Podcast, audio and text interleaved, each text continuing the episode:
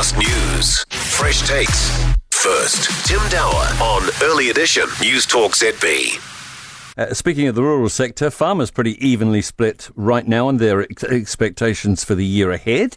Dairy, most optimistic of all, but dry stock farmers and horticulturalists aren't so sure about the way things are going. At Rabobank, CEO Todd Charteris is with us this morning. Good morning, Todd.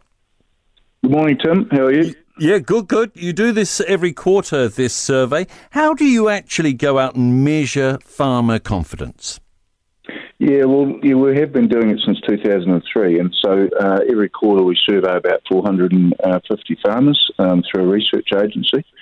Uh, and yeah, so what this quarter's telling us, and as you say, it's it's really split down the middle. Really, you've got uh, dairy farmers on one side unsurprisingly, probably um, when you when you step back from it, uh, really quite upbeat and uh, really driven by strong commodity prices. You know, we've seen that through uh, GDT auction prices and, and obviously reflected in milk price on farm. You know, feeling really quite confident uh, about the, the year ahead. And the flip side um, is you know, sheep and beef and horticulturalists a, little bit uh, more uncertain, as, as you said up front, and and really that's driven by you know, government policy, particularly in sheep and beef. Um, you know, labour shortages continue to be a real concern uh, across the industry, uh, and and also just rising input costs and supply chain disruptions, really driven by um, current COVID situation. So, so it's, it's split either way, but um, overall a net a net positive result uh, across farming. With a long running series like this, it's really all about the direction of travel, isn't it, as much as the raw numbers? What What's the trend saying? Well, the trend is, is remaining positive, uh, and and you know that that's you know that's you know something that we always keep an eye on. The other thing that, that we measure is is sort of longer term farm investment intentions, which I think you know is a is a greater longer term uh, proxy, if you like, and, and that remains positive. So longer term, uh, farmers, you know, looking to continue to invest in their farming operations, and and that's that's a, a pretty worthwhile measure that we keep an eye on as well. That is for any business, really, isn't it? The the owner saying, "Yeah, I believe in this. I'm putting more in. I'm going forward."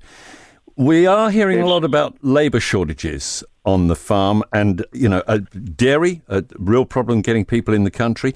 Is that influencing this overall result? Yeah, well, for the first time, we've actually asked specifically a question around uh, any concerns or, you know, question on labour. Uh, and it's definitely influencing, and it's it's split across sectors. I mean, the, the greatest impact is certainly uh, expected in horticulture, and two thirds of um, horticulturalist survey um, raised that as a major concern uh, in terms of one of the reasons why the outlook for them in the next 12 months is not looking as good as perhaps the, the last 12 months. So it's definitely a concern. What should the government do in response to information like this, if anything?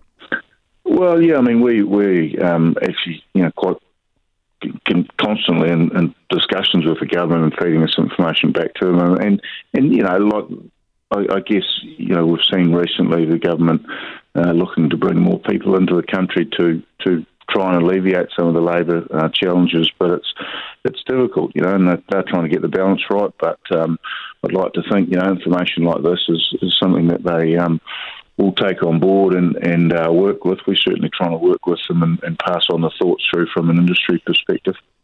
Todd Charteris is CEO at Rabobank. Thanks so much for your time this morning.